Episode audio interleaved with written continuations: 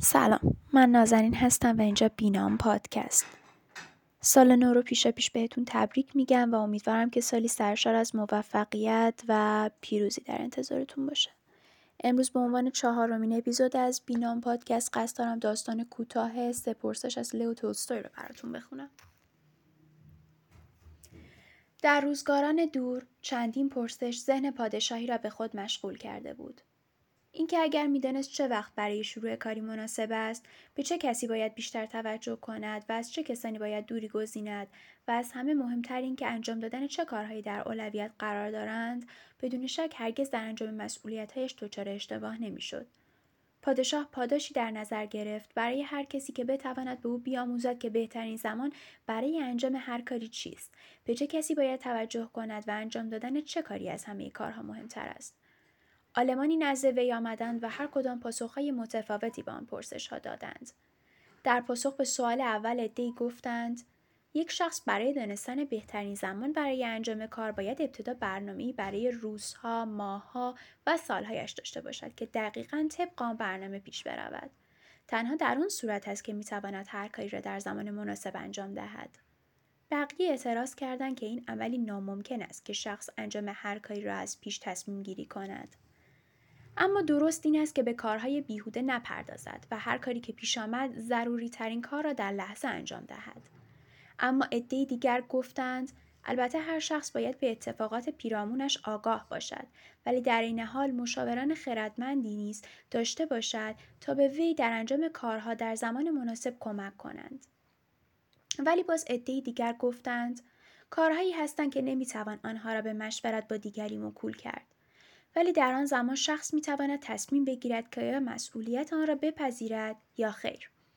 در زمان تصمیم گیری آن فرد باید بداند چه پیش خواهد آمد. تنها جادوگران به این کار واقف هستند و در نتیجه بهترین کار مشورت با جادوگران است. به همان صورت پاسخها به سوال دوم نیز گوناگون بود. عدهای می‌گفتند ضروری ترین افراد برای خدمت به پادشاه مشاورین هستند. عدهای می‌گفتند کشیشها عدهای می‌گفتند طبیبان. در حالی که عدهای معتقد بودند که مناسب ترین افراد جنگجویان هستند. در پاسخ به سوال سوم همان که مهمترین کار برای انجام دادن چیست بعضی پاسخ دادند مهمترین کار در دنیا پرداختن به علم است. عدهای دیگر گفتند مهارت جنگی و عدهای دیگر اعمال مذهبی را عنوان کردند. تمام پاسخها متفاوت بودند هیچ کدام از پاسخها مقبول پادشاه قرار نگرفت و پادشاه به آنها پاداشی نداد. اما همچنان به یافتن پاسخ مناسب برای پرسشهایش امیدوار بود. پس تصمیم گرفت تا با مردی عزلت نشین که به خردمندی شهره بود مشورت کند. مرد عزلت نشین در بیشه زندگی می کرد که هرگز از آنجا خارج نشده بود و پذیرای کسی غیر از بومیان نبود. بنابراین پادشاه لباسهای سادهای پوشید و پیش از آنکه به کلبه آن مرد برسد از اسبش پیاده شد تنها و بدون نگهبانانش به آنجا رفت. وقتی پادشاه رسید مرد عزلت نشین مشغول کندن زمین جلوی کلبهش بود.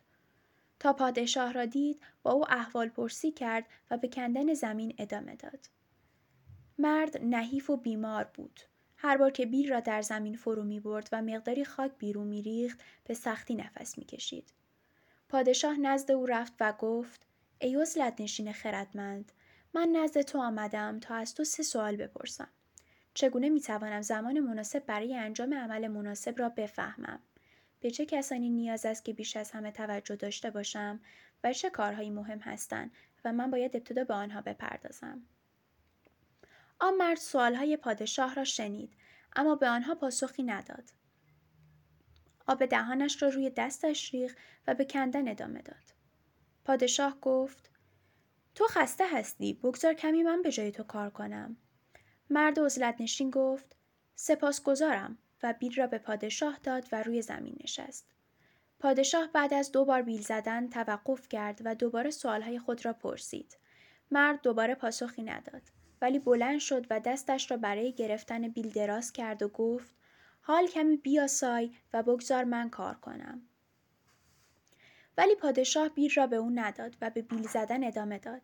ساعتی گذشت و ساعتی دیگر نیست. خورشید پشت درختها پنهان شد و عاقبت پادشاه بیل را, از روی بیل را روی زمین انداخت و گفت ای مرد خردمند من برای گرفتن پاسخی برای پرسش هایم نزد تو آمدم اگر پاسخی برای آنها نداری بگو تا به خانه خود بازگردم. مرد گفت کسی دارد میآید. بگذار ببینیم کیست. پادشاه برگشت و مردی را دید با ریشهای بلند که از سمت بیشه میدوید. مرد دستش روی شکمش بود و در حالی که خون از زیر دستانش بیرون میریخت. وقتی به پادشاه رسید در حالی که ناله می‌کرد بیهوش شد و به زمین افتاد. پادشاه و مرد لباس لباسهای مرد را از تنش خارج کردند. جراحت بزرگی در شکمش بود. پادشاه تا جایی که می‌شد زخم را شست و آن را با دستمالش و حوله‌ای که مرد عزلت نشین به او داده بود بست. اما خون بند نمی آمد. پادشاه چندین بار دستمال خونین را عوض کرد. شست و دوباره زخم را بست. وقتی خونریزی قطع شد مرد آرام شد و چیزی برای نوشیدن خواست. پادشاه برایش آب آورد. کم کم خورشید غروب کرد و هوا سرد شد پس پادشاه با کمک مرد عزلت نشین مرد زخمی را به داخل کلبه بردند و روی تخت گذاشتند.